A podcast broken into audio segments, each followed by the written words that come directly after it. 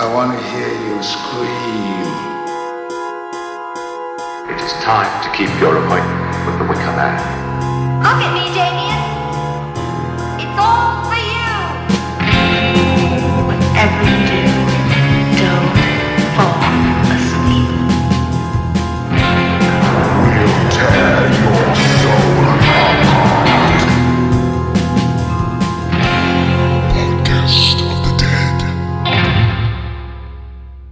everyone, and welcome to Podcast of the Dead, the podcast about all things horror related. Uh, I'm Zach Palmer. Is that my name? Yes. Sometimes you forget when you're locked up for such a long time. Uh, sitting next to me is Isaac Wright. So I'm just gonna hit y'all with a concept really fast, just fast and loose with it. Serpentine foreskin. just wanted to throw that mental image out there, and then I yield the floor. I don't even want to think about the logistics of whatever that is. I'm done.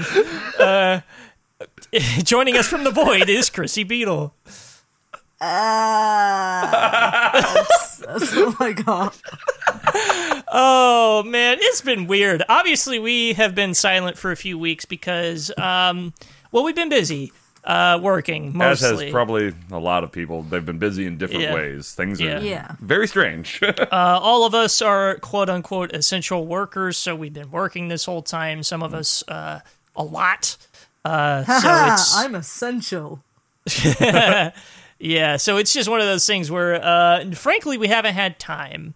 Uh, but we we knew uh, we were going to get back to it eventually. Um, it's a weird situation for both England and the U.S. right now. Uh, the U.S. is currently in that stage where they're like, "Yeah, we want to leave uh, our house," and uh, some people are thinking that's a good idea when they're not.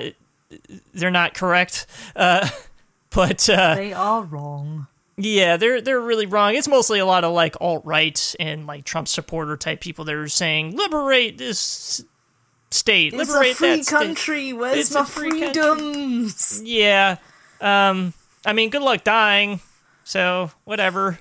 it's not. that- Yeah, I don't know. Like I have really, At- really at upset feelings about it because Yeah. it's just like I don't understand why there's so little emphasis on people that know stuff. Instead, know, yeah. so much emphasis on people that know nothing. Yeah, You know, and uh, where do these people come from that that follow the people that know nothing? You know what I mean? I, blame the flat earthers. Yeah. no, but Look, at okay, this point, honestly, uh, it's gonna sound super controversial, but fuck it. If they get it and die, they get it and die. They fucking deserve it at Wow. this point. Okay, but I'll, I'll go somewhere with the flat Earth thing. I'll say this: notice how flat Earthers they it doesn't matter if they're wrong and they're pushing an idea that's kind of wrong. It doesn't hurt anybody. The people that are thinking that this what's going on right now is a hoax, those are people that are actually actively hurting people. You know what I mean? Yeah. Flat Earthers are sitting there like it doesn't matter if the earth is flat or not. I'm not like killing anyone because of the fact that I believe that. Yeah. Except those people that just sail off into nowhere expecting to fall off the planet. Or the those guy- or people, the guy- yeah, I'm sorry. The- or the guy who literally died from building his own rocket and then plummeting to Earth because the parachute didn't deploy. he uh, made a lot of decisions on his own. The flat Earth like Yeah, he belief made- system might have inspired him. Yeah. None of what correct. what, I, what I mean really is that the flat earthers the flat earthers are like the core of the same group of people. Do you know what I mean? I guess People- I, I understand where you're coming from. but- deniers. yeah, I understand where you're coming from. But again, but they're harmless, and then you have like really, really harmful people out there spreading misinformation, Well, including people in the I- government, and that the pisses thing- me the off thing most. Is, the thing is, is I'm absolutely certain the flat earthers believe the same thing that the Oh, yeah, virus is like a hoax, and like I'm hoping. I have a shred of hope that that's not the case. oh, I me put it guarantee it's true. I'm sorry. I'm Oh, sorry to demolish all hope. I lost all sh- I lost all hope when I started dealing with the public during this time. It's rough. Yeah. I think we all can say that it is rough. So how's it in England? I don't want to kill almost anyone that comes into my store. Mr. FBI man, that was a joke. Oh, they, they, yeah. they don't have jurisdiction over there. My store is just—they go into the gulag when this is over because I'm done. uh, okay, great. Uh, well, um, they keep touching me. They're not supposed to touch us. I wish it's like, get out my way. Yeah, you go to one of those haunted houses where they specifically say, you know, the actors aren't allowed to touch you, but then they do. Like, but now you don't even get the chance to file a lawsuit. You just get to scream into the void and possibly get fired if you make too much of a fuss about it. Oh, oh, no, I'm, I, I will say one thing for, for at least my store. Our managers are really, and the security are really keeping on top of the arseholes. That's good. So I will say that. Yeah, I wish, I wish any store here had security. Yeah, I feel so Yeah. bad for anyone working in, in like Kroger and shit right now. oh yeah. it's yeah. rough. They're doing they're not doing good. yeah, it's some of them. really rough. I've I've heard from various Houston people that work in Kroger. Yeah, from what my parents Yeah. have told me down in the Houston Galveston area, like it, they try their best, but it sounds like it's a madhouse every time you go to the store, and they try to manage mean- it, but it doesn't sound like it's ever manageable. Yeah. I mean, it's a madhouse at mine, but yeah, we're sort of slightly getting back to normal. Sort of. I, Well- I, I pray for y'all. Thanks. well, wash your hands, practice good judgment. I'm not even going to say social distancing, just good judgment. Yeah. you know what I mean? Just common sense, good judgment, and then let's talk about something weird. Let's talk about let's talk about a big boy. Oh man. The big boy Oh. washes hands, yeah. and he is He's very weird. good at social distancing. Oh yeah, he's very good. His weird, misshapen hands are He might- sparkling clean. he might be the champion of social distancing, actually. uh, well, today, as you've probably figured out by the title, we are talking about cryptids. This is, a, this is our first episode about cryptids.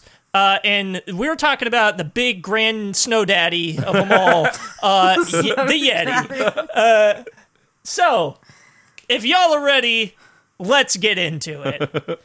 So, uh, the Yeti, Meta, the abominable snowman. It goes by many names, but whatever you call it, the bipedal monster of the Himalayas has been subject to public discussion and intrigue in the world of cryptids for hundreds of years, literally hundreds of years.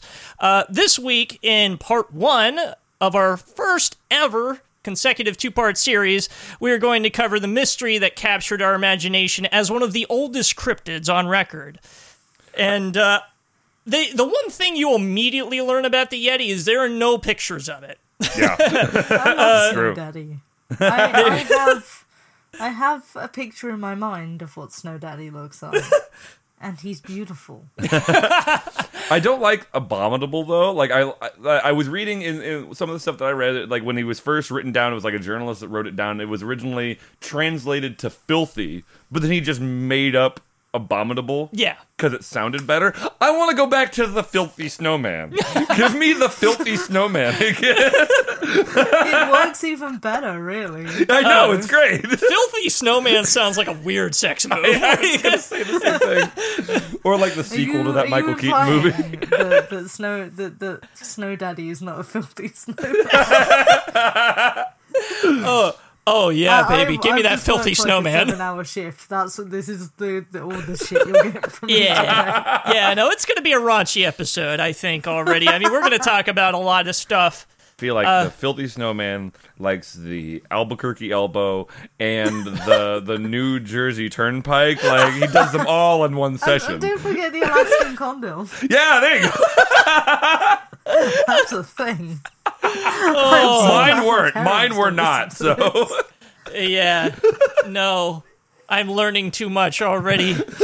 I've learned already so much for this episode, and now I'm learning too much. I've I've been overloaded. Uh, man, this episode we're going to talk about some crazy shit. We're going to talk about we're going to talk about a lot of feet. yeah, There's a lot of very true. There's a lot of feet that we're going to talk about a lot of feet. subsection Oh, of the no. community. yeah, No, there's a no subsection of the community that yeah. yeah.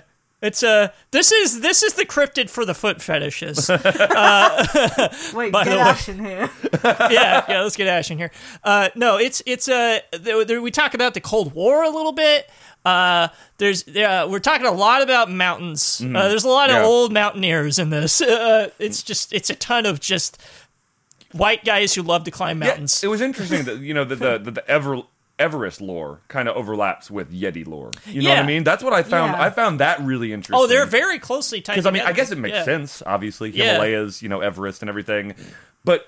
You know Everest now is like a tourist destination. You know, Yeah. it's it's like a really big moneymaker for tourism companies and for And- and Nepal death. itself, right? Oh yeah, Yo, and, people death, die. yeah, yes. and, and the Grim Reaper himself. Yes. But um, but I didn't realize that the very first explorers that were doing Everest and stuff were also like the like- number one Yeti. Hunters. yeah, exactly. Yeah. They, they were the Yeah. ones with their ear to the ground about, hey, is this thing fucking real yeah. or not? that's it. Yeah, that's the wildest thing is like the Yeti's so closely tied to the Himalayas that if you try to climb any peak in the Himalayas, you're going to hear a story or maybe even see something yourself related to the Yeti. yeah, Yeah. And that's that's Big, big feet pics. and uh, the only other the other big thing that I learned that I think is really important is I love how much that the abominable snowman or the yeti is like the cousin of Bigfoot that your mom always talks about. Like the abominable snowman went to Yale and he has like a computer job. He's making like six figures now. What are you doing? And Bigfoot's sitting there just like playing games in his basement like, God damn it, mom, get off my back. yeah. yeah, Bigfoot is like the 40-year-old virgin to to the Chad Yeti. Yes. Virgin Bigfoot versus Chad Yeti. But by that I just meant like the lore of the Yeti is feels so sophisticated and fleshed out, Yeah. and there's so much research behind So it. So much more Whereas- scholarly, Yeah, yeah. but but all the the most preeminent source of information about Bigfoot is from a 40 year old man on the back of a truck in Arkansas screaming at you from the side of the road, like I saw Bigfoot. He's real. I saw him over there. Buy this shirt. And this shirt says that you believe in Bigfoot. Well, it's because Bigfoot's in America. That's know, a large I part know. of it. But it is like a guy that lives on the edge of Yellowstone National Park in an RV, uh, and like he has his own AM station. You know, And, Oh. and his wife left him because of his his his uh, Bigfoot obsession. three wives have left him because of his Bigfoot. But the funny thing is, they keep hooking up with other Bigfoot enthusiasts because they're also like deep down secretly amazed by Bigfoot. It's just like you're doing it wrong. He didn't know how to get Bigfoot. My Thomas, he'll find Bigfoot They one have a day. I know he will. they have a Bigfoot fetish. Oh, I think my my favorite my favorite Yeti thing is the fact that he's not actually white, and just pop Yeah, culture is right, like, nah, yeah, that bitch yeah. white. Yeah, No. any cartoon you see, it's just like big old Michelin man looking motherfucker Yeah. as the Yeti. But yeah, that's or like not. or like Monsters Inc. Yeah, yeah, like, exactly. Yeah, but it's not like that at all. Every every description that you've ever heard about the Yeti, like from the actual sources, say that it's like dark haired it's like or some it's sort- got brown hair. basically some like- sort of Sassy bear. redhead. Either a giant bear or a giant fox. That's what it sounds like. Yeah, and we'll get into theories next episode about like what it might be and like Yeah. the history behind like what things that it could possibly be. We'll also talk a little bit about that this episode, but that's more going to be for episode two. He's Uh, a sassy, sexy redhead, and that's all you need to know. True enough. uh, so let's let's like get into like the ancient lore of of the Yeti because that's where it all starts. It all starts with the Lepcha people.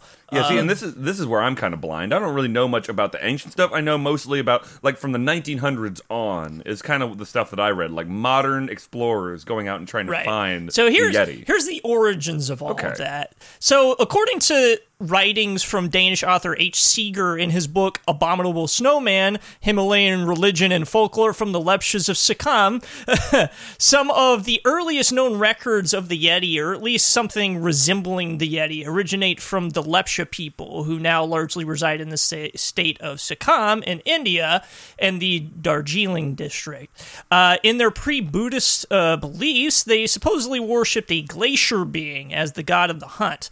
Uh, some of the uh, Lepchas believe that the blood of a quote unquote wild man uh, would be useful in ceremonies, religious ceremonies. Uh, it wasn't until the writings of Brian H. Hodgson, Hodgson, sorry, uh, a British representative in the Royal Court of Kathmandu, that we got firsthand accounts of sightings in English. Uh, his assistants, who were largely Nepalese, told him stories of uh, quote unquote wild men who walked quote unquote fully erect with long Nice. dark hair and no tail. Unquote. Uh, yeah. As in upright, not as in rock hard all the no. time. Yeah. Let me know. believe the other way. yeah. You never know. He could have been rock hard, and you would never know. I mean, he could be standing tall and have a huge boner. Yeah, considering this was the first time it was written into English, you know, it's up for debate whether or not by fully erect they meant walking upright or just with a massive dong. Oh, Yeti hangs mad dog all the time. uh, man, but yeah, it's uh, it's it's interesting because, and you'll notice this as we go throughout. The Yeti is so tightly, uh, like knitted to the people of Nepal. It's very yeah. it's very important to the people of Nepal. It's part of like their culture, their religion, of, of everything that they they do. Like the people who mostly like the Buddhist uh, Nepalese that live like up in, in the monasteries up in the mountains and stuff. They have uh, a reverence for the Yeti. Let's say. I mean, it, it- it depends on kind of the different sects, I guess, but it's it's one of those things that He's it's like, mate. yeah, Mm-hmm. it's something He's they've allowed. talked.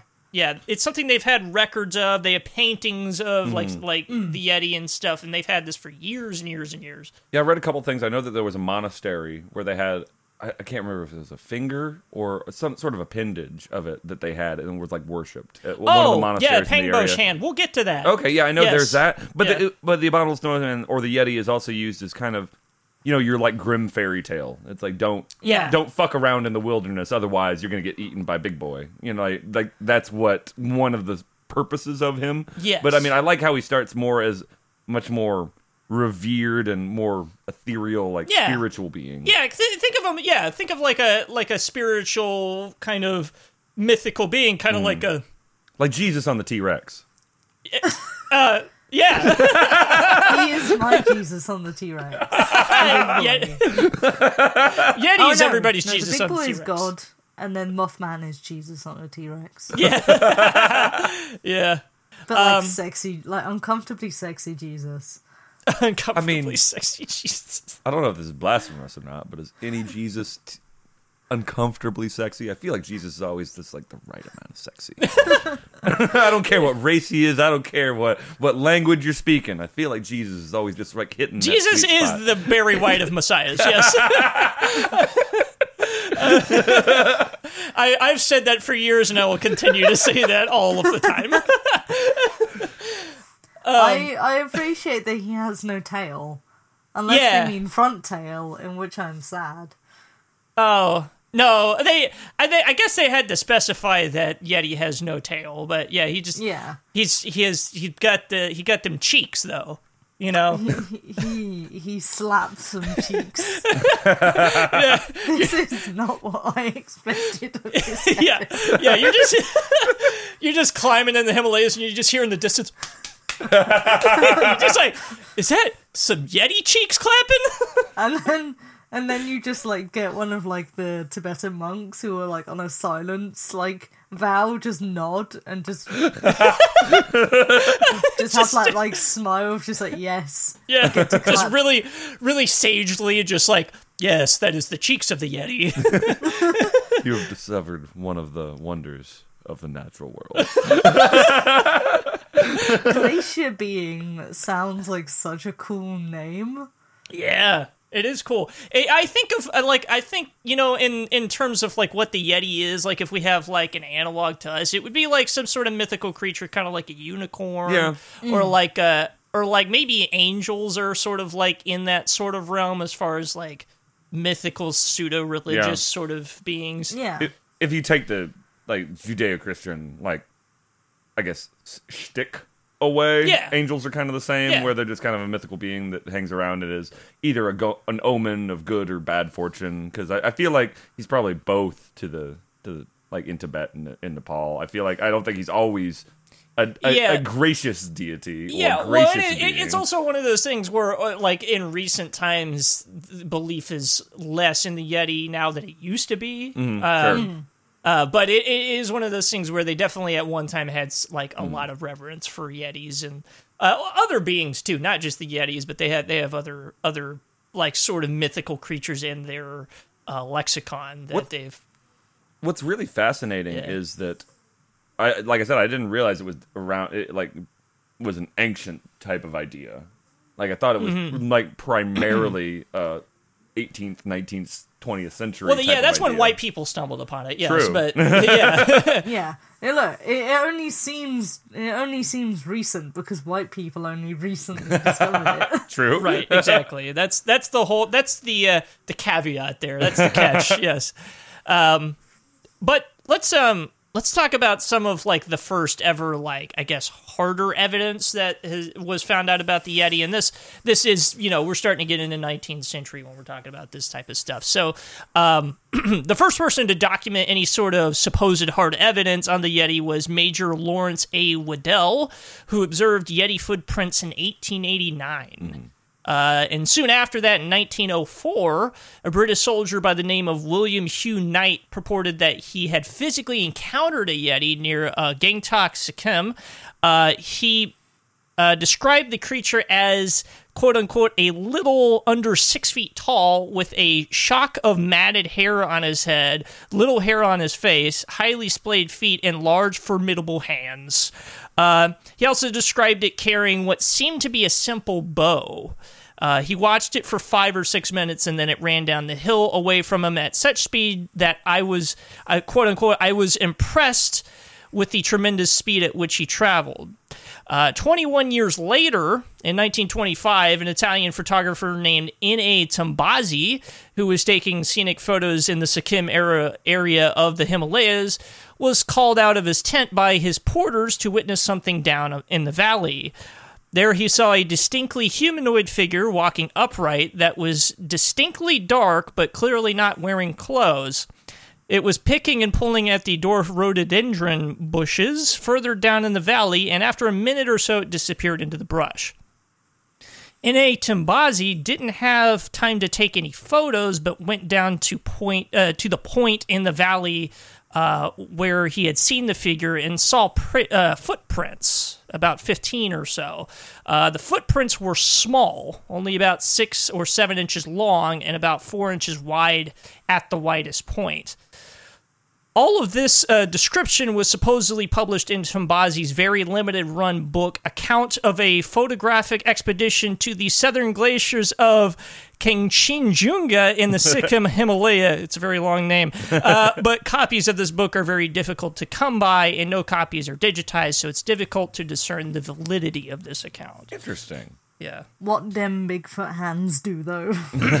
Yeah. Well, it's interesting that his account of the, the size of the feet differ Yes. with what you find later. Yes. Because like when I know we're about to go into this, but like later, like the I think the most famous one is that one that's like 13 inches Yeah, the long, Shipton and it has like yeah. that big fucking thumb looking thing on it. Yep. And like that's the most famous one, but it's interesting that his say that they're smaller. And I- I thought that was interesting. like I said, it- it's Yeah. hard. I mean, uh, until you get into the actual scientists and stuff like that, it's hard to say what the validity of some of the accounts are. Uh, it, it, and we'll we'll get into like maybe how uh, I guess believable some of it is, but I mean, but T- Tombazi's is weird because there isn't like a surviving record, Right, and that's really Yeah. Um, and, and every description that I've seen has been a secondhand account from somebody who knew Tombazi. Um, uh, and I, I mean, there was a description by Tombazi himself, apparently, but that was that was written down by somebody else. So, uh, and, and supposedly that book does exist, but I've never seen any copies of it. It's very difficult to find. Yeah. So it, it's one of those things where it's hard to determine how real it is. And yeah, his description of the Yeti is different from everybody else's. Yeti is being under six feet tall, Yeah. and having pretty small feet compared to the other like footprints that we see later. Uh, it's it might. I mean, if you're going to go all in and say if the Yeti was real, maybe it's a juvenile, which might be why it doesn't have so much hair either. Uh, so I mean, Yeah, that's what gonna that's what stuck out to me was it Could was- be, or honestly, it could have been a person. Like Yeah. from from from, the, from just like the feet, just from the feet. Like it could have been some sort of like, like you know. It could have been a person that lived out in the wilderness. Yeah, it, it could have been. It could have also been a Neanderthal. Yeah, But uh, I actually have a weird theory about that, but I we'll get into that next episode. Really Um, quick, since we mentioned yeah. it, um, I just kind of want to have like a timeline really fast. Even by that point, what was that? 18th century? Or That ni- was early 19th? That's 1920s. 19th Tom- century. 19th yeah. Yeah, century, yeah. okay. Not, Tombazi's account is from 1925. When are ne- Neanderthals are thought to have like stopped like prehistory, right? Like Yeah, there there weren't about supposed to be any more of Fifty those. thousand years ago is Oh, where, okay. where we Yeah. stopped seeing like most Neanderthal like bones.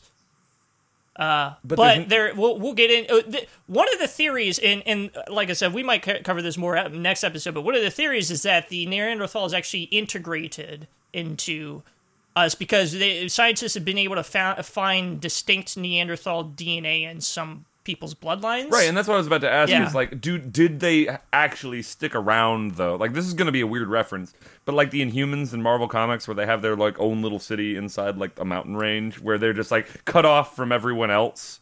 You know what I mean? Did Yeah. the Neanderthals just have their own thing going? It, I mean, it's I mean, possible. in theory, they could have. yeah. huh? Okay. Yeah.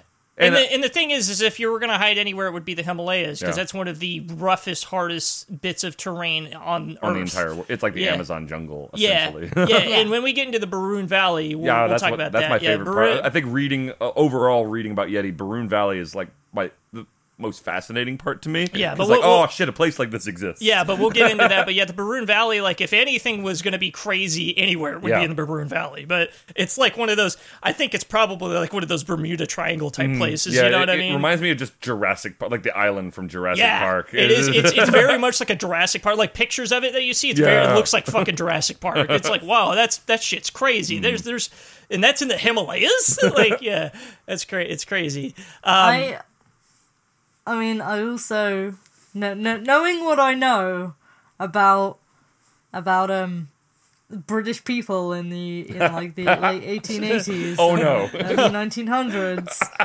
the fact that they were in Ind- like in India, honestly, they were probably just like being racist. yeah, mm-hmm. it's true. Yeah. It's possible. Yeah.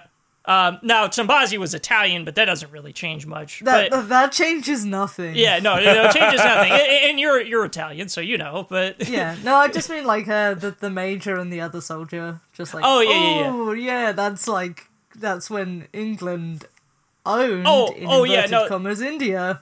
Yeah, Like- it, it, it's possible, and there's totally like a section uh, from Hodgson's account that I kind of glossed over because uh, he describes the color of the Yeti in kind of racist oh, racial terms. no. So yeah, I was I was just like, oh. I'm just gonna not like I don't I'm not like erasing history. I just don't want to like say that. I, I just don't want that. Yeah, also since there, since that account isn't surviving.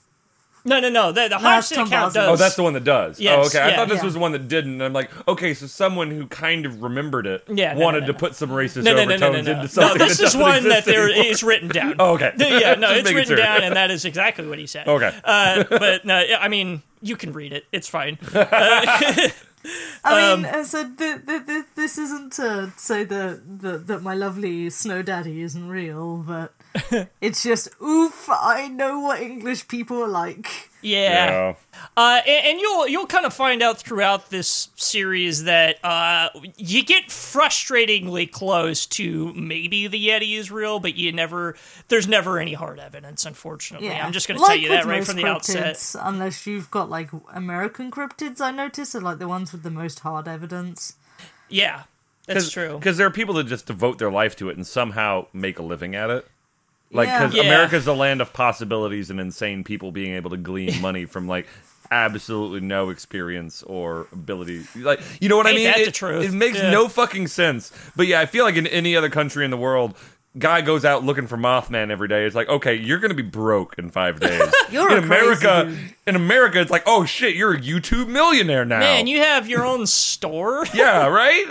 Oh god damn it. I don't think. I think. I honestly think the hardest part of it is just the Himalayas being uh the biggest component of it because Mm-hmm. Yep. it's so hard to find anything there. and only so many people can go there and the Yes. only people that go there are either people that have way too much money and aren't going for the purpose of science they're only going to like toot their own horn or they're people that are going there for science you know what i mean Yes. and that are willing to undertake the massive undertaking that it is to document everything that they see Yes. or obviously the third thing they're people that fucking live there Yeah. and those are the mm. most reliable but also the most ethereal uh, accounts that you get Right. because they're there's not a whole lot of science behind what yeah, they're they, saying. they just believe at this but, point. It's like, but yes, you, we believe in Yeti, You're and he's more cool. in- yeah, you're more inclined to believe the people in Nepal more than anything because they live there. yeah, exactly. Yeah. And they have ancestors that have been there forever. Mm-hmm. It's just like whenever you hear of like any Native American, any sort of folklore, you're like, I kind of am inclined to believe you because you were here before us. you know? I could go off on an ancient aliens rant. Yeah. I won't for the sake of time. But let's continue with this discussion. Okay, so uh, in the 1950s, the golden age of Yeti hunting began. Uh, in 1951, a highly respected Mount Everest authority, Eric Shipton, was scouting the mountain for an easier route to the summit. This is before anybody had actually reached the summit. Uh, during his search, he came across a strange set of footprints in the hard-packed snow. His team investigated and look uh, and took what might be the most important photo in all of Ye- Yeti lore. It's, I mean, it doesn't really have a name, but I, I just call it the Eric Shipton photo. That makes sense. Um, and that's it, it's Feet the photo pics. that you've seen. It's Send feet pics, please. it, it is it's a big it's a big footprint in the snow, and you have an ice axe next to it for reference and size. Um, so uh, it, it's what appears to be uh, an ape or human footprint. It's hard to tell, uh, but it's really large, and you know this because of the axe that's next to it for scale, uh, and the footprint is larger than even that. So. Uh, this dwarfs the size of the footprints described by Tombazi by being about twice as long, 13 inches long or so. Um, Shipton's photo is widely regarded as one of the best pieces of evidence of the existence of the Yeti due to its stark nature. Uh, and the credibility of Shipton him- himself. I mean, he's like a he's a very credible guy because he has no reason to bullshit anybody. He wasn't even there for the Yeti stuff. Yeah, they talked he's about just how he there was- to he- figure out the mountain. Mm, yeah, they talked about how he was a really good climber. He was really rel- well respected in the community, was in the scientific community and the climbing community, and like he had no reason to fake something. Right. Like, why the fuck? Right, and, and, and this photo sparked gigantic interest in Yeti hunting uh, to such a degree that the U.S. Embassy in Nepal actually released a memo in 1959 titled "Regulations Governing Mountain Climbing Expeditions in Nepal Relating to Yeti," in which the U.S. government provided guidelines for Americans trying to find the Yeti. Uh, there was a seventy-seven dollar fee for the permits to hold a Yeti hunting uh, expedition. The other guidelines in the document related to photos and capture of the Yeti. The Yeti can be captured but not killed unless in self defense, and any photos or specimens taken must be surrendered to the Nepalese government and not given to the press first. That's wild. Yes, that I there didn't was read- actual I didn't know regulation. any That's of that. peak America. yeah, it really And, is. and the thing is, is I was like, "There's no way this is real." And then I saw a picture of the document. I that's how I know all of this. I Yeah. saw a picture of the actual memo, and I was like, "No fucking way." For And- just Oh, it's seventy-seven dollars, so you yourself can go out and try to uh, attack the elusive Yeti. Please just make sure to get him in a snare trap. Don't kill him, please. We need to show him off because he's gonna be the next thing climbing up the Empire State Building in next year's movie. We're America. We're crazy. Also, you know what they say about Yetis with big feet? They got big ass feet. No, I thought I was just gonna say they also have a big dong, but that's more because of the Yeti, more than the, the That's size of just their because feet. that's just because that's just because he's hung though. yeah. He's hung. That ain't related to his feet. Yeti hung like a motherfucker. One thing I will say, Yeah. okay, okay, about the what's his name again, Shipton? Yeah. Yeah. One thing about that photo is, so you look at it, and a lot of the the sources you read say it kind of looks like just like a regular human foot, just with that big ass opposable thumb. Right. It really does look like someone could have just went down there with an ice cream scoop and just like scooped out that part that's supposedly the thumb, and then just kind of like chiseled away a little bit of the ice. It's like boom, Yeti foot. Like Well, it does look amazingly fakeable. But again, because of his reputation, like why would he take the time to do it other than to give us a weird pre-internet creepypasta? You know what I mean? Like it doesn't make any sense. Yeah. yeah, it- like I, I don't see why this man would have any reason. You know, he's just an American who like climbing. Mm-hmm. It's not like he went out of his way to try and find this Yeti foot. yeah. It was just bam, there it is. and I'm uh, take a photo of this weird ass foot. the, the thing is, is is you'll find that a lot of people kind of discredit a lot of the footprint photos because of just how windy the Himalayas are. Mm. So even if it were like a an animal footprint, it could have got like misshapen by Damaged, the wind yeah. and, and everything like that. But the thing that Eric, uh, Eric Shipton said is he said this snow was really hard packed Mm-hmm. because this is this is snow that had like an ice layer on top of it because of the sun. You know, and it, it was like it would melt the top layer of Mm. the snow, and it would get ice over. So it was very solid snow. And it's a very stark photo too. Like you Yes. said, it's a very clear photo. You can see the like not, I don't know what you call it with snow. It's not grains, but you can see the texture of the snow. Yeah. You can see it's very it's a very clear photo, especially It seems very difficult to argue that it was doctored in mm-hmm. any sort Yeah, of way. exactly. And I and I believe that people looked at it and determined it was genuine as well. I believe it actually went through some sort of like process. To yeah, determine yeah, it. they they went through a process to make sure it wasn't doctored Yeah. and all that stuff, and it was genuine. It's Yeah. it's determined to be genuine. Uh, Yeah. Interesting thing, I looked up how much seventy seven dollars is in nineteen fifty nine money. Uh, it's six hundred and eighty four dollars. See, that's a good price. That's a good price to Six make. Six hundred and eighty four dollars to people would pay that as well. Yeah, I yeah, know, yeah, seven exactly. hundred dollars to hunt the yeti. That'd be sick. But uh, okay, think about this though. All right, let, you had you still have to. How do? What year was this again? I'm sorry. Uh, that was nineteen fifty one. The Eric Okay. Shipton photo was. You, but okay, the, you the- still have. Oh, go ahead. The 1951 was Eric Shipton photo. The uh, guidelines for Yeti hunting was 1959. Okay, so you still have to get a plane there. That's still a good amount Yes. of money back in the day. Oh, day. totally. you still oh, have yeah. to like get Sherpas. You still have to arrange Yes. actual passage to Yes. that point in time. You have to On have top- all of the climbing gear.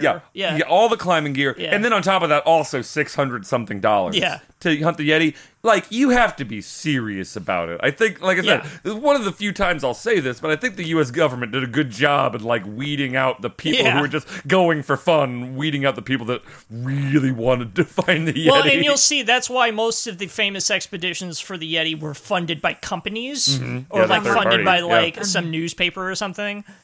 because like the And Daily like Mail. crazy rich people. Yeah. yeah, in the Daily Mail, one of the biggest ones. Daily Mail. yeah, we'll and then- talk about the Daily Mail. It was. Daily Mail, and then oil companies is the other Uh, one that I yeah, heard. well, about. yeah, Yeah, Tom- uh, uh, the oil companies probably want his bones. yeah. Uh, Give me those Yeti bones. I need to make some high class oil out of them. There's a lot of there's a lot of oil in them Yeti bones.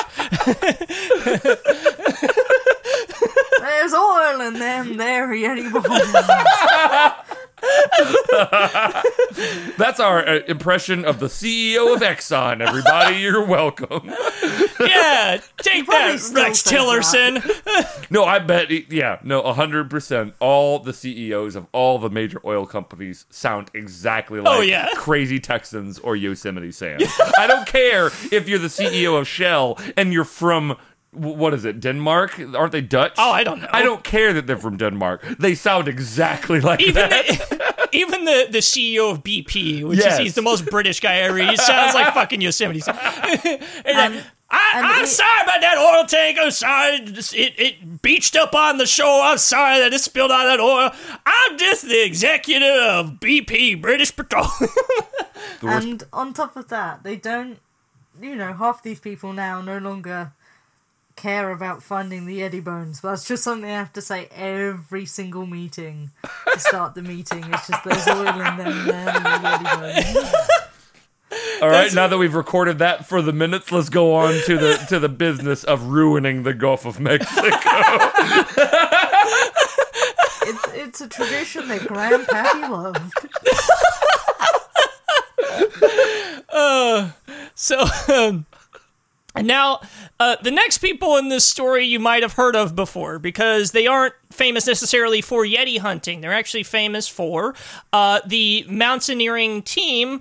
Uh, which is uh, Sir Edmund Hillary and his Sherpa Tenzing Norgay, who are actually famous for being the first climbers ever to reach the summit of Mount Everest on 29 May 1953. They were the tallest penises on the planet. no, and that's kind of a white as kids joke, but I don't care. It's also the truth. No penis was above them on that day in history. except that alien penis in space. that was that was like still taller than you. just just staring out of the UFO window, just like, no, you're not.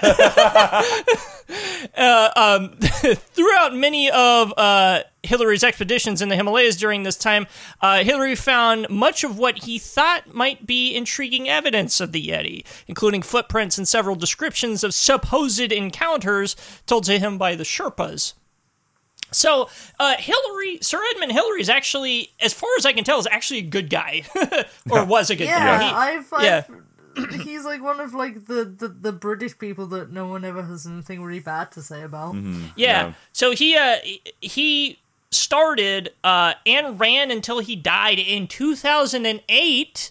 You fucking kidding me? He died in 2008. He was 88 years old. Jesus He started Yeah. and ran what was called the Himalaya Trust, which uh, funded a ton of schools and education and home building in N- Nepal. Uh, and he was always trying to fight for the rights of the Sherpas and try and get them better uh, living conditions and situations and stuff like that. He seemed to be a good guy. I mean, hopefully, you know, hopefully nothing else comes out bad about him after I say the sentence, you know, like within five minutes of me saying the sentence. But I feel like if you're the type of person that dedicates your life to conquering the tallest mountain on earth, and then you look around and you're like, but the mountain's not what's important. The people that live here what- is what's Yeah. important. You know, I feel like that's probably a perspective that probably only the first person to even give a shit about doing this probably had. Uh, and I don't know. May- Yeah. maybe No, I'm no, no, no, wrong. no. Maybe that's not how we saw it at all. Maybe he just wanted his name to go on down in history. I don't know. Yeah, well, because he also he, he seemed just like, hey, I could probably climb this, bro. yeah, yeah, because he did go on to do a lot of other things. He was a part of one of the first teams that went into Antarctica. really? Uh, oh, yes. that's right. Yeah, I remember that. Yeah, I do remember that. Yeah, he was he was part of uh, one of those teams. He was he he climbed a lot of mountains all over the world. Mm-hmm. It wasn't just Everest. Like he he was just like that guy, just like an adventuring type guy. Uh, and he He just had liked enough to explore. money to do it. Yeah, that was a large part of it. True. And we'll get into uh, part of his other expedition uh, Mm. later. But um, soon after Hillary and Norgay's accomplishment, a mountaineer by the name of John Angelo Jackson was tasked by the Daily Mail. Yes, the same Daily Mail that still exists in 1954 to find the Yeti and what they called the Snowman Expedition. Really quick. And there's a lot of photos of this Yes. expedition, by the way. Really quick. Give us a perspective about what the Daily Mail is like, Chrissy. Yeah. What's it like? Racism! Yeah, yeah, exactly.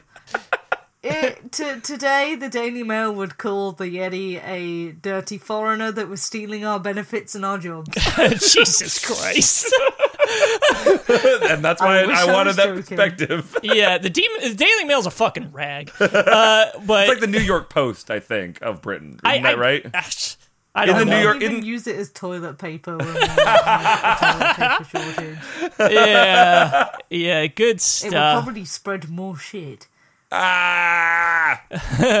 So Jackson Jackson found and photographed many footprints that he believed to be uh, of uh, from a yeti, and while many were identifiable as other animals, some were not. Jackson also took photos of symbolic yeti paintings at the Tangbosh Gompa, a Gompa being a sort of like uh, Buddhist uh, learning fort in the mountains. That's they call them fortifications, like a Gompa. Like it's yeah, it's basically like this big fort where they teach people about Buddhism in the mountains. That's kind of what, what a Gompa is. Um, the most important evidence uh, found was at Pangbosh, uh, Pongbo, sorry, Pongbosh Monastery, uh, a famous bastion of Yeti artifacts. There, Jackson found what was believed to be a Yeti scalp, uh, and hairs were taken from it and sent off for analysis. On 19 March 1954, the Daily Mail printed an analysis by human and comparative anatomy expert Frederick Wood Jones, who determined the hairs were from various animals, including bears and orangutans, proving the scalp to be false. Yeah, I do remember reading about that, that. that, that, that poor monastery. They were they were like, yeah, we got one. Oh, the, uh, the, the Pongbosh Monastery will come back. There's another part to that. There's hmm. an even crazier part that we'll talk about Oh, later. Brilliant. Yeah. I am learning so much. Yeah, Yeah. no, but the Daily Mail expedition, I think, one that the where a lot. That's when a lot of people really started caring about that, the Yeti that for like was the a big one. time. the big, the biggest one is the one that we're about to talk about. But the Daily Mail one was pretty huge. Was it? Because it was like a major news publication. It was just like, hey, let's like look into this for real. yeah, Uh, but yeah, this is like the fifties were the big. That's the golden age of Yeti hunting, where Mm-hmm. It really it was a whole bunch of people were just like, let's find this fucking thing. and they spent a lot of money on it, and like they kept coming back with really interesting stuff, but nothing conclusive. Yeah. And what fascinates me most about the Yeti is that you don't hear about any of it, but it kept going. Like all Yeah. the stuff that I was reading is talking about 2017. They're doing Yes. weird shit with the Yeti. 2018. They're like recent. Like I'm like. People are still looking for the Yeti, and everyone's like, "Hell yeah, we are! Are you fucking kidding me? This is rad." And that's that's one of the most enduring things about learning about the Yeti is you'll realize that it could be out there because of how just crazy the Himalayas are. Yeah, it's not like Yeah. the the ones that are very similar are are both Bigfoot and Loch Ness, and we've already talked about Bigfoot. Like you don't does do any of you do either of you give a shit or care about Bigfoot anymore I mean, I way guess. I do. Really? I love the big boy. I, I, I want to give him a hug. Okay, see, like I've I've done away with any like thought about whether or not Bigfoot is real anymore. I don't even care, mainly because of the people that carry that torch. You know what Yeah, I mean? that's Like we talked about earlier. That's fair. Loch Ness. That's like hating on a, a show because the fandom sucks. Yeah, exactly. Yeah.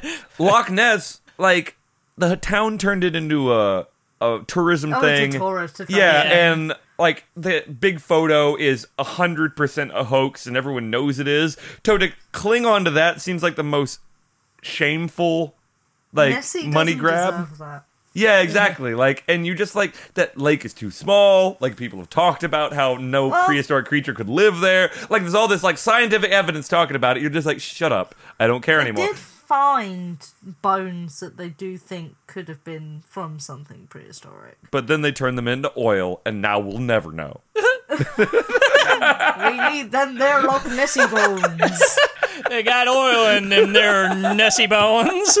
I can't do a Scottish accent, or I would. Oh, I Oh, can't. please give me a Scottish oil man. Please hit me with one of those. Hit me with that uh that guy. Uh, I'll, I'll oh, accept Welsh. I'll accept Welsh if you got that I, hidden ca- back. I, I, ca- I can't. I can't do Welsh. I can't do. I can't do Irish. I can't do Scottish. I'm a, I'm a mess. I can do a bit of Scouse. Do I can that. say like three words in Scouse. Okay, but mix, mix some oil shit into it and give it to us. Derek, is in there oil. Oh no, that really went. That really went. No, I can't do it. I'm sorry, man. I, I'll take it. That was amazing. Oh, hi, there's there oil in them. Uh, in them there Nessie bones. you sound like a Minnesotan. sound like you're in the cast of Fargo. it's depressing as well because I have Scottish relatives. they are so disappointed. they probably. Well, I mean, I. They're all really old, so know, but they probably are now. I honestly feel like everybody who's born in Scotland is already born like 30 years old. Or I mean, isn't that Yeah. correct? That feels correct to me. Like come out with a beard, uh, like playing bagpipes. Like They actually the, the the womb comes out when they're born, and the womb becomes the bag the bag for the bagpipes. that's It's so gross. Scottish Scottish women actually have extra bones in their bodies, so the extra bones come out They, too. they can they can make unlimited wombs. oh my god. they, they're regrown regularly. Unlimited wombs.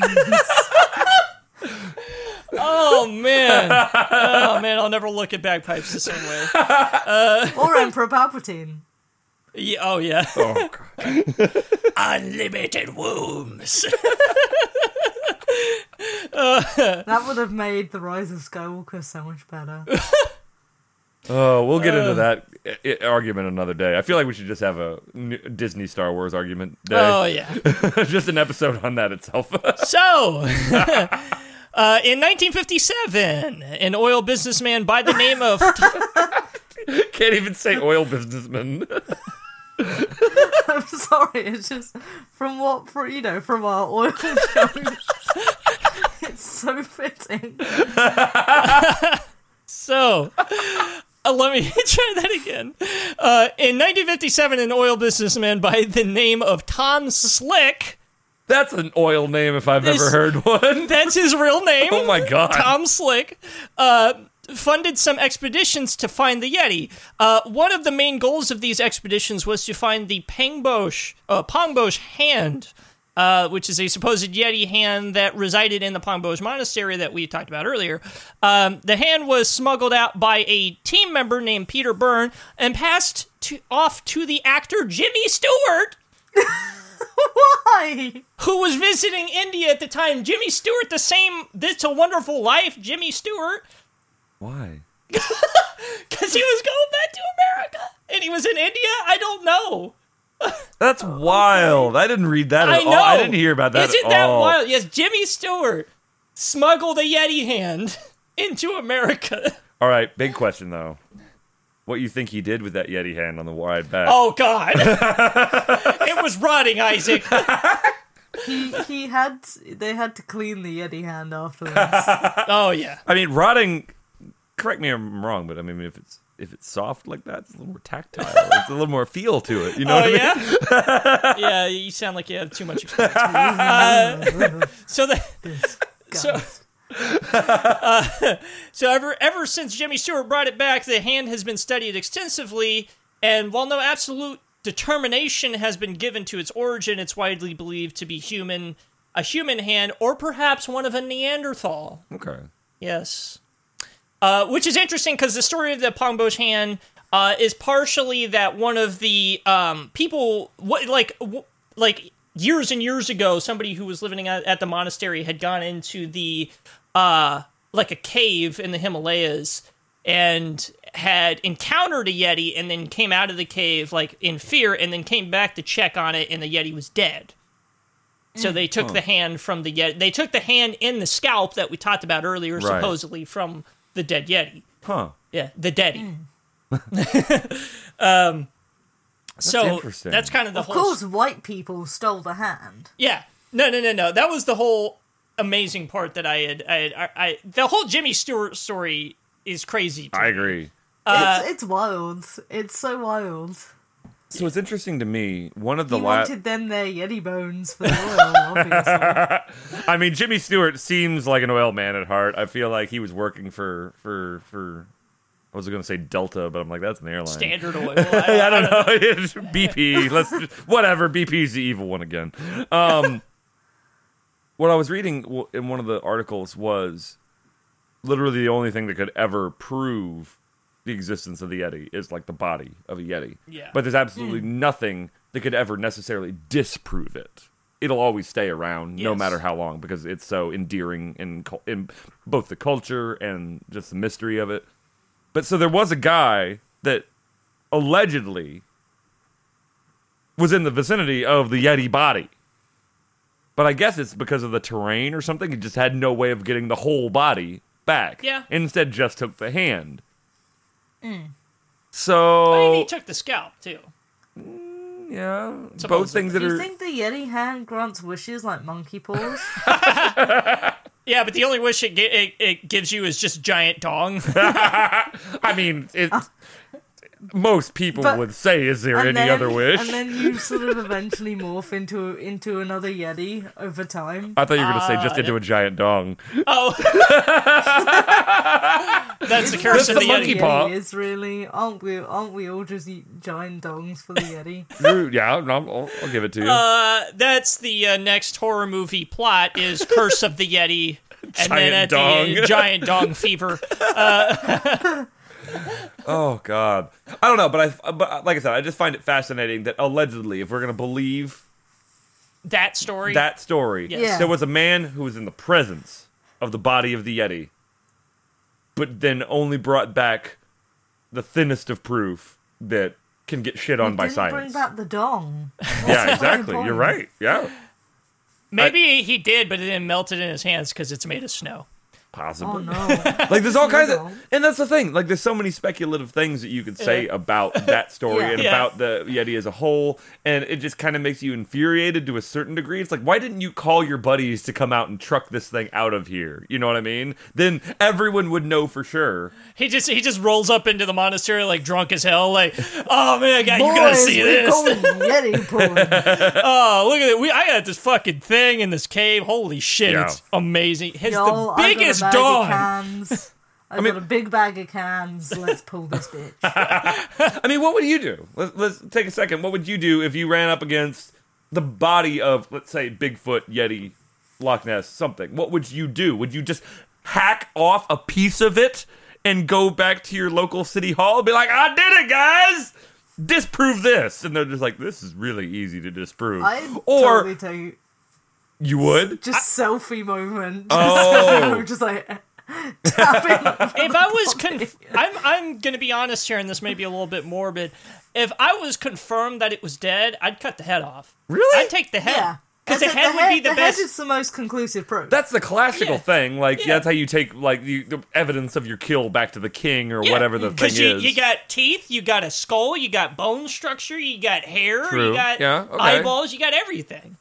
I, You got I a guess tongue. I guess it depends on the terrain itself, but I feel like my thing would be like, holy shit, others have to see this and try to get I- other people there. I would also just take a selfie and dab, like dab, over, dab, dab over the Yeti corpse before I take its head. Yeah. Dab on that dead bitch.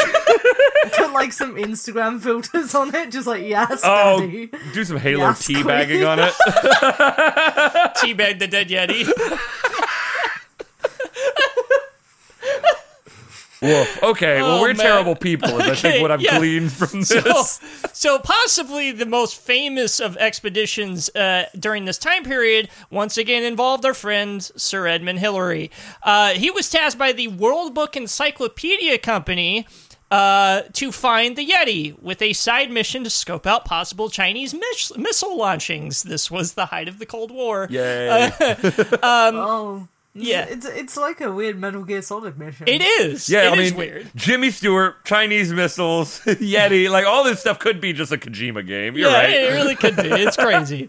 Um, so Hi- Hillary's finds led him to yet another supposed Yeti scalp. This time at the uh, Khumjung uh, monastery. Hillary took the scalp back with him, along with the village headman. Uh, oh God, Kumjo Kumbi, I think is how you pronounce it, as part of the deal. Uh, samples taken from the scalp and compared. deal?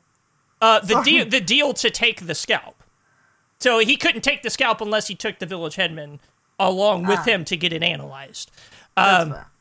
So uh, samples taken from the scalp and compared to samples of animals local to the region determined it uh, to be from the scalp of an animal in the family of serows, which is a type of goat slash antelope native to yeah. the region. Uh, no exact sp- species was determined, however. Yeah, that's that's a big narrative that you find in most of this stuff is they either trace it back. It's like it's just like a bear, it's just like a goat, it's just Yeah. like all kinds of things, and then you have all the stuff, the more recent stuff. They like specifically target. It's like, oh no, it's this type of bear. It's like the specific type of hmm. like extinct Himalayan bear Yes. that was that only was around from this this era to this era. And I love how always some third lab or second lab comes in after that. Like it's just a normal bear, bro. It's not that cool.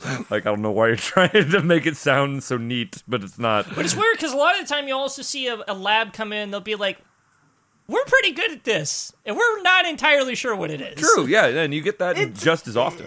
Yeah. It's a thing. yeah. Yeah, it, it, you get it's that's the really frustrating thing is a lot of the time with the sampling stuff from the Yeti, you get like half and half. You get mm. half like mm. that's definitely like a bear that we already know exists, and then the other half is like it's not not a Yeti. Not, not Did you say it's not Build a Bear? No. Oh, I thought but that's- maybe. Oh, okay. But it's like it's not not a bear, but it's also not a bear. yeah. We have no idea. Yeah. It's also not a build a bear. Which kind of is sad. Build a Yeti. Like, Build a come Yeti. on. Build a, Yeti. build a friend. Oh, He's your friend. Don't scalp him. Just dab over his corpse. And Which maybe- is really more like insulting, really. Scalping or dabbing over them when dead. Yes. They're both equally insulting. Yeah, I feel like that too. Like after it came out of my mouth, I'm like, hmm. yes. Co- comparative Yeti atrocities. Yes. yes. Yeti war crimes.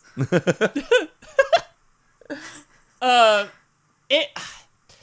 I don't know. It, it is one of those things where the Yeti there's so there's such tenuous evidence there, but that's like the thing with all cryptids, is that there's always such tenuous evidence. well, there's so much more. I, to be fair, I'm not a huge cryptid person, so I haven't delved like dived deep into a lot of them. Um, but from what I've read from the Yeti, there's so much more evidence for the Yeti than almost any other one that I've ever read about. And but yet it's still so inconclusive. No matter how much evidence you have, it is never enough until you have something completely earth-shattering and inconclusive. I actually think the one with the most compelling evidence, other, other than like obviously aliens, is like Mothman. Yeah, Mothman has like the most compelling evidence because the whole town basically saw the bastard. Yeah. The whole town saw my husband. I haven't seen him for like ten years, but Yeah, and the uh, and we talked this about this a little bit when we talked about Mothman prophecies, but that whole story is closely tied to aliens and like Men in Black, and that's a wild story. That whole story is wild. Yeah, no, I agree. And I one, mean, one of the journalists that that investigated it, like she mysteriously died. yeah, true. Uh, it, it's one of those stories that we'll definitely get to. I I, I want to Um, get to that too because as of right now, my knowledge base considers And, Yeti to be the and most like Ash fledged says, out. everyone in West Virginia has a Mothman story. True. Yeah. Yeah, like I said, I do want to get to that, but like I said, as of now, my knowledge base considers Yeti to be one of the most fleshed out cryptids. Uh, and honestly, record. well, yeah, and I I agree with you. Yeti has a long history. Yeah, that's It- a large, that's- large Yeah. part of it. Yeah, and it's it's not American, and so it's not as sensationalized. Right, Like everything that you read about it is very scientific Yeah. and just like fucking like yeah, it's frustrating that we don't know if it exists or not Right. after hundreds of years. and, well, and as a side note, if, if when we do talk about the Mothman, we are probably going to talk about the Flatwoods monster too. True, because yeah, that's I agree. Yay, also Flatwood Sun. So Yeah, I really yeah. love the Flatwoods monster. yeah, Flatwoods monster is another West Virginia mainstay, obviously, and that's that. We'll get to that eventually, but let's um, let's talk a little bit about the the cooling off period for Yeti hunting. Yeah, true. So There so was there, one. there's a yeah. So there, there was a lot less Yeti hunting after the World Book expedition. Because Uh, what was that? Late fifties. That was 60, 1960. That was nineteen. But okay, Yes. still, still there. So you're still like the world didn't have too much to worry. That was still post-war, pre-Vietnam War era. yeah, Let's but it- it was it very into heavy perspective. Cold War. Yeah, but Cold War is a little bit different. Cold War happens, but nothing happens in the Cold War except a lot of yelling by politicians. True. Main hmm. like just like we just had like a period of not having anything to give a shit about until coronavirus. Yeah. That was kind of that. Like before Vietnam, after World War II, like there was Korea. Yes, Korea was was bad. And yes, the Cold War did exist and there was very like high tensions. But there wasn't like an immediate existential threat to your way of life currently happening. Like the I draft, so, like yes. the Vietnam War. And hmm. so there was more interest in kind of more mys- mysterious things. Well, but the thing is, is as far back as like the mid 50s, they realized Vietnam was going to be a clusterfuck. yeah, true. Like, because, like, even Eisenhower basically, when he, like, gave the power over to JFK, he's like, uh, yeah, Vietnam's going to be an issue. Uh, because it started with the French. Like it was Yes. the French back in the day. started exactly, yep. But anyway, but you know what I'm saying. Yeah. Like there wasn't an active quagmire going on. Yeah. During this period. Yeah. So And- i i yeah, we had this kind of uh, you know, a, a quieter period in Yeti hunting, and there wasn't a whole lot of stuff. There were a few sightings here and there. You know, people would uh, say again, "Oh, I found some Yeti footprints. Cool, bro. That's nice." uh, um, yeah, I, I, I don't believe you, but I'm sure that you believe it. That's good, son. yeah, that's that's nice, son. Um, but so after the golden age of Yeti hunting in the 50s had come up with no solid evidence, sightings and enthusiasm in the Yeti decline. All. Mm-hmm. However, in 1983, a Himalayan conservationist Daniel C. Taylor and Himalayan national historian Robert L. Fleming Jr. began an expedition with a different approach. Their goal was to explore the Barun Valley, an incredibly dense stretch of jungle and geographical contrasts in the eastern part of the Himalayas. The Barun Valley is considered by many conservationists to be the last undisturbed mountain valley ecosystem in the world. And this is due in part to its incredibly difficult terrain.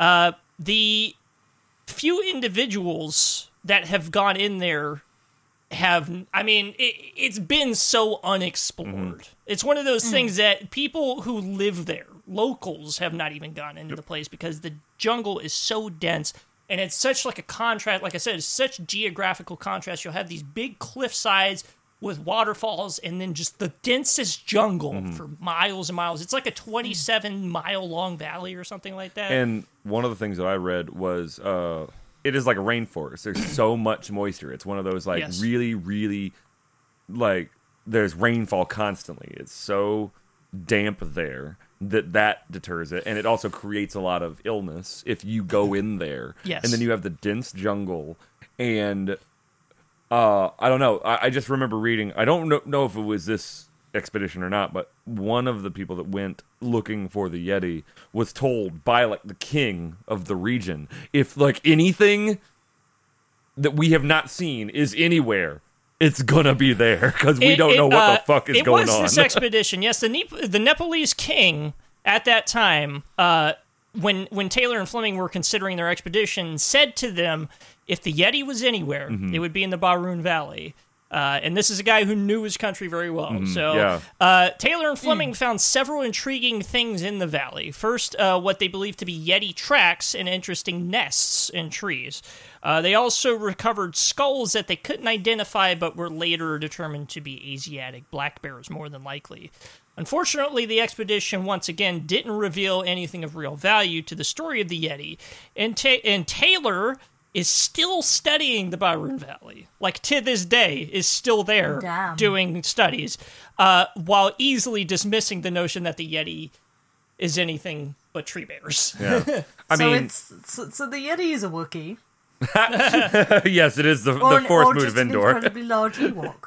yeah. So, uh, An th- Ewok with a hormone issue. so I I get what Taylor's saying by this, and, and he has said for years. He says this is the Yeti is bullshit. It's just bears. Trust me, I've been in the Barun Valley for 35 years now, and I think I know what I'm talking about. And I'm inclined to believe him. I get it. He's a scientist, and just like we said, we shouldn't be ignoring scientists. Yeah. because that Yeah. causes stupid things. uh, but I mean, it is also one of those things that there's probably parts of the Barun Valley that he's never been in. Oh yeah, there's no way. I don't think there's any way that any one person period or any group of people period have ever gone all the way through one of the most unexplored just like the Mariana Trench. I don't Yeah. care how much Also- you've been exploring the Mariana Trench. You don't know what's down there. Fuck you. yeah, Plus, plus on top of that, you, uh, this is a creature that has that obviously avoids humans as often as it can. Mm-hmm. Are you telling me that it would fucking if it had any intelligence that it that it wouldn't fucking hide its tracks? Yeah. yeah. Think about it this way. Think about it this way. Like think about how good a dog's hearing is. yeah. Let's say We don't know how the good his smell is, how Yeah, his hearing exactly. is, how his sight is. Right. Yeah, Yeti probably has senses that are more animalistic and very much more heightened, if it exists, Mm. and can smell a human a mile away. Because we're not hard to smell, I assume, like by wildlife. Oh, I'm a stinky boy. No, well, not even both body odor and artificial smells that we put on ourselves. You know what I mean? Deodorant, uh, lotion, shampoo. You know, whatever. I don't care. You probably don't notice it yourself because you Yeah. use it yourself daily. But yeah, there is a lot of stuff that animals are like, Yeah. yep, that that's a thing. If like this that way. morning I had gone to fill up Yeah. for gas, Yeah, I that's why you probably stay down. Like if a hunter stays downwind, there's a purpose for that because they fucking know you're there. Yeah. So Yeti, hundred percent in its natural fucking untouched pristine habitat is there. You know, it's gonna know you're there, so it's gonna Yeah. keep it keep away from you as much as possible. Um, but yeah, the Barun Valley is my favorite part of the whole story. I Yeah. think, is just because it sucks that the Barun Valley is like the Amazon, but luckily, I don't know who, what it is. I don't know if it's the government or just it's part of a national park. yeah, exactly. It's Yes. so Yeah. it's a national park. It's a government that's conserving it, and luckily for it that it's being conserved because we're seeing what's happening to the Amazon right now, which is like Oh. a terrible government burning the place to the ground, and it sucks. You're just like, this is one of the coolest parts of the entire globe that has the most unique animal and plant life on the globe, Yeah. and you're wh- what are you burning it down for? What are they burning down the Amazon for? What, what like I know there's the- Hey, Bolsonaro might die soon. True. But I mean, I don't. I don't wish death on anybody. But Bolsonaro is a gigantic dick bag, and he would.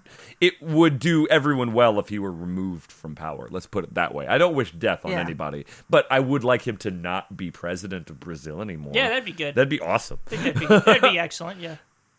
But anyway, but I don't. Like I said, I don't really even know what they're tearing down the Amazon for. Trees, resources, land to build to build on capitalism. Oh Yeah. yeah, I think it's ca- cattle is the big thing. I think Yeah. you saying capitalism is correct, but capitalism reminded me of cattle, and I think that's actually what it is: is like feeding ground. for- Capitalism. yeah, Capitalism. capitalism. That's Yep. what Texas is built on. Yep, that's true.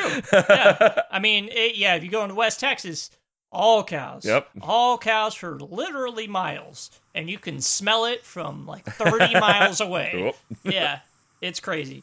Um, yeah, just drive towards El Paso. How and you'll I know what imagine I mean. the Texas Chainsaw Massacre smell.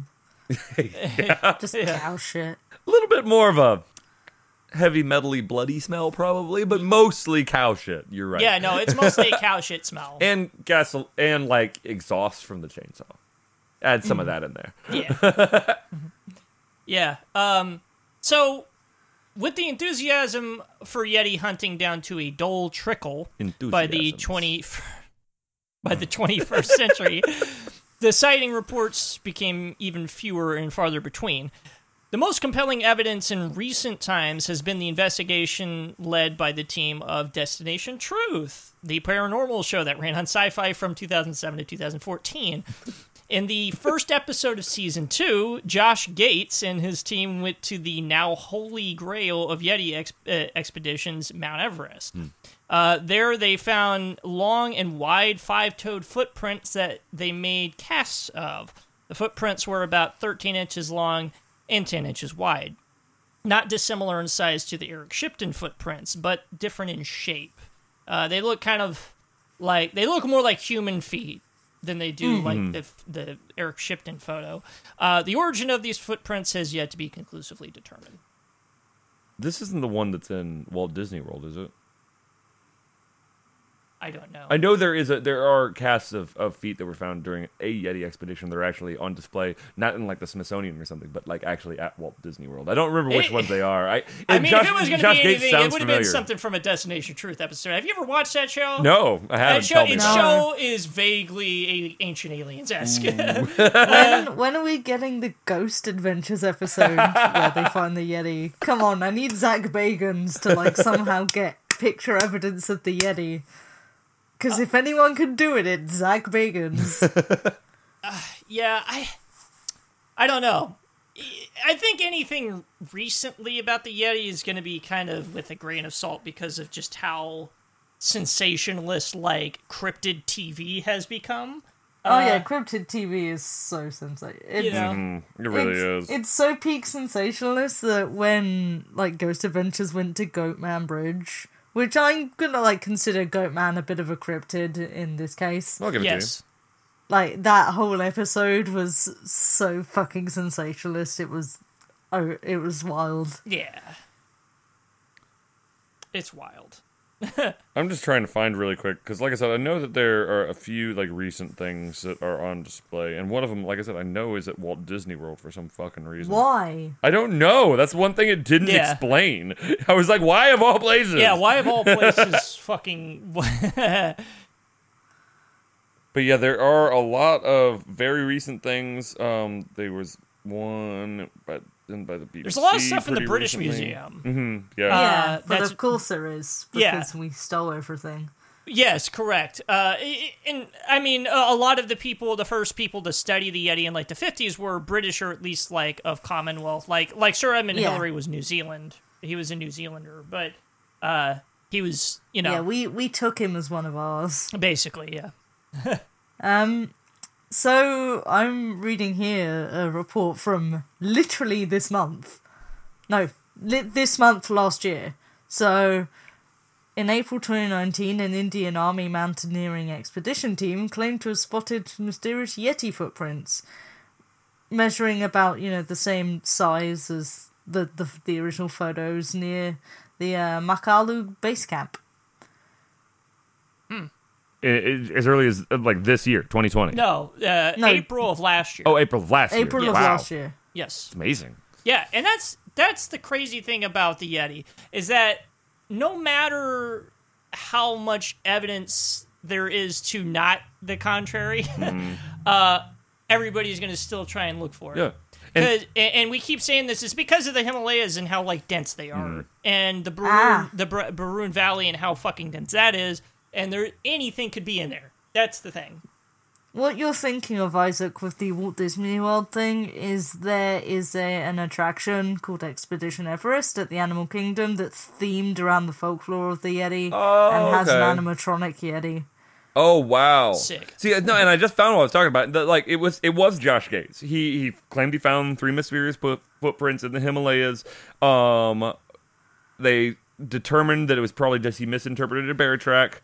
Nothing more was learned from the print, but the track can be found at a small display in Walt Disney World. Oh, so it, it- they sent that to Walt Disney World, Sick. and they talked about like in 2010, China hunters found like a strange animal that they claimed was a yeti, but they determined it was a civet, which was a cat-like animal that lost all its hair from disease. Like that was one of the ones that they found. What, like Uh, mange? This is one of my favorite ones that uh, there was a finger once revered in a monastery in Nepal that was claimed to be from the Yeti, uh, was examined by researchers at the Edinburgh Zoo in 2011. Okay. So this thing went all over the world all of a sudden, and they just determined it was a human finger, probably from a monk that died in the mountains. Okay. and that one's my favorite one. 'cause- Apparently, um, Yeti was reportedly captured in Russia, Yeah, but- and it turned out that was definitely like a hoax or just a drunken. Just drunken. from what I Russia. Yeah, from what I read, the Russian one was supposed to boost tourism and like overall like motherland pride. You know what I mean? Just trying to make them. We are Russia. We are good. We find Yeti now. Aren't you impressed? We have Yeti. Which, uh, which I mean, especially since historically Yeti stuff has always been found in like Nepal or India or like Bhutan Mm-hmm. yeah. or something like that. Like not even close. like there's a whole China in between you two. It's me, Russia. We have Yeti and vodka, and also a bit of a think dictatorish president. I think the We, latest one, we are Russia. We have Yeti now. the latest i- we are information, Yeti now. the latest Please information. forget that most of our people die from drunk driving. Okay, Aw, that's sad. that's That's, that mo- is that's sad. most countries on the planet at this point, though. most populations do die of drunk driving. Yeah. Um, but I think the the latest one, that the article that I was reading a lot of, uh, the latest it went was 2017. Apparently, a team of researchers they analyzed like nine Yeti special specimens, like bones, skin, teeth, hair, everything like that, all collected from the Tibetan Plateau and in the Himalayas, and they determined that of the nine samples, eight were Asian black bears. Himalayan brown bears or Tibetan brown bears. The ninth was from a dog.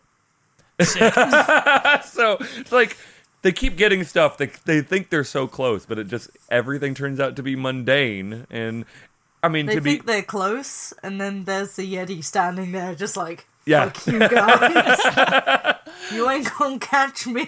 yeah, like like literally the Yeti is just standing, just sipping like a slushy, like watching them, like yeah, dumb as fuck. he's just got Starbucks? Or the Yeti is a shapeshifter. Ha ha! I solved it. what Yeah, fuck it. But At we'll this we'll talk about it. we'll talk about theories of what it might be next episode. And one other thing that Yeah. uh, this is kind of unrelated, and I know we're kind of winding down, so this is where I wanted to mention it. Uh, reading through all the Yeti stuff, I remember there was one where they were talking about how it was a guy that took a picture and it turned out to just be like a weird rock outcropping that turned out to be that he thought was a Yeti, but then they analyzed it like this is just rocks, and then like someone went out and actually was like, I found your Yeti. It's this is just it.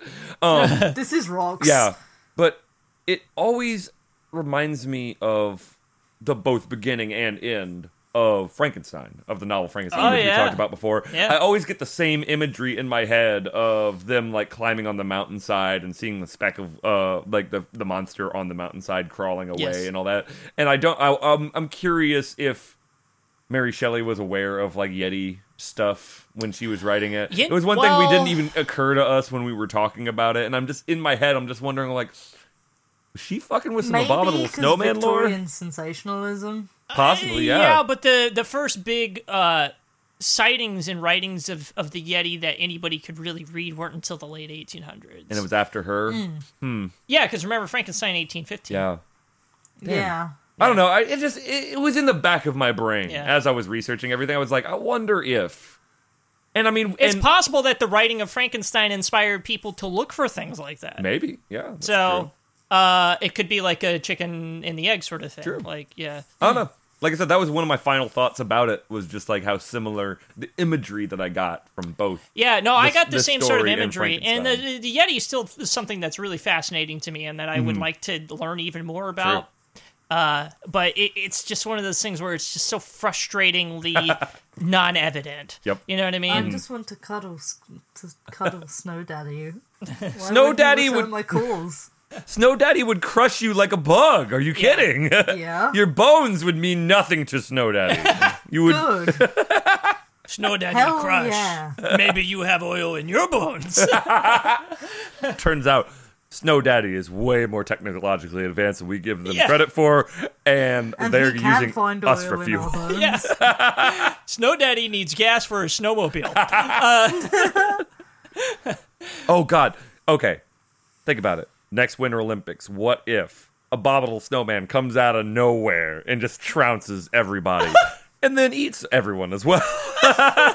He's he's just got like sunglasses on and it's just like finger gunsing his way through like all these like events like skiing. He's, he's not even using skis. He's That- got He's just using his feet. And he's just like fuck you. He's got, he's got like some sick wraparounds. that does sound like the Yeti Chad if I've ever heard. yeah, hell yeah, And his real name is Chad.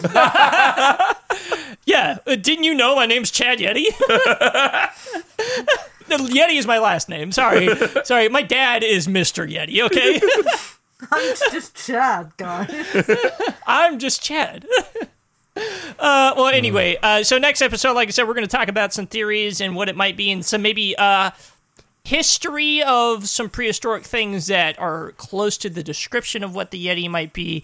Uh, it's interesting. Yeti 'cause- adjacent thing. When we Jetty adjacent eventually things. get to that episode, yeah, because we don't know, time is not real. yeah, True. I mean, I would like. Uh, we were talking about it before we started. We have a lot of really cool ideas going forward. Uh, Yeah. The second episode of the Yeti episode is just the first of I think a, like a list of things that we have that Yeah. like being just destroyed at work during all of this craziness has just really made us want to be more creative i think so we've thought of a lot Yeah. of like new ideas that were like we would have never thought about this Yeah. before we're branching out a little bit. yeah. bit We I have think. a, we have a lot of great ideas that we're we're thinking about for next episodes Yeah. that are different, definitely different than stuff we've done before. Mm-hmm. Uh, we also might have a guest. Uh, on some future episodes um, that Hmm. I think y'all will enjoy. Whether or not we enjoy having them, I don't know. Yeah. But Uh, yeah. So, um, thanks for listening. I I know it's been a while, but uh, you know, we're trying some new things, and I think this was a good episode. It was definitely like some of the most research I've ever done, Yeah. especially since I real had like four weeks and I to do. learned shit tons. Yeah. Yeah, Yeah, for had- those of us that didn't do as much research, which is definitely Chrissy and I, we definitely learned some stuff. So no, it's good. No, I, I'm fine with doing a whole bunch of research. I mean, that's the thing I do anyway. Always is read anyway. So it's just you know that's just the way it goes. Look, There's a squirrel I- I've outside been our getting window. Oh, oh, fuck work. that squirrel! There's a squirrel on our car, our carport, and he's just staring us down, just nibbling, just nibbling. What a good, what a lad. I've been spending The my fuck days outta coming here. home from work playing Animal Crossing and like listening to the Beetlejuice musical soundtrack, trying to like forget that I was at work all day. Yeah, uh-huh. yeah, And rewatching The Lighthouse with Steven. nice. fuck We you. should probably. Send us that. Give us that movie. I don't know, if- It's on Amazon Prime at the moment. but I don't have uh, that, and I don't I do. want it anymore. I do. oh, okay, fine. Yeah, we can watch It's on it. Prime. Watch The Lighthouse. Okay, cool. Uh, stay safe, The everybody. Lighthouse doesn't have Yetis, Okay. but it has mermaid coochie. It sure does. Woof. Okay, stay safe, everybody. yes. Please wash your hands. Wash your damn hands. Please wash your hands. Please uh, stay two meters away from everybody. Uh, and Excuse me, six feet. We're not going to kowtow to the, the the fucking like metric system just because we have someone from across. The side. I don't the know if you noticed, but this no, whole epi- no, no, I don't. I, you're not going to get to apologize for anything. Six feet. Thank you. I don't know if you noticed, No, but this. I also the- say six feet. Makes people. God damn it! Just let me talk, please. Uh, just I don't know if you noticed, but this whole episode I've been using the European way of date formatting, but I have. and Yeah. it- it's infuriated me. well, it's because we're the only country that doesn't use that. I've Yeah, learned. y'all that- are dumb. I have learned. This is just a little tidbit that I learned on Reddit the other day that we can go out on. Apparently, there is a country in the world. I don't know what country it is, but you know, normally, uh, some people put the dollar sign or the currency symbol at the beginning. Right? Some people put it at the end. Right? Apparently, there is a country out there. I don't remember which, but there is one that uses the currency symbol as the decimal. And the Twitter post I read was, "This is the only wrong way to do it." Okay, whatever country that is, you're dumb. Bye. Bye, everyone. Bye, y'all.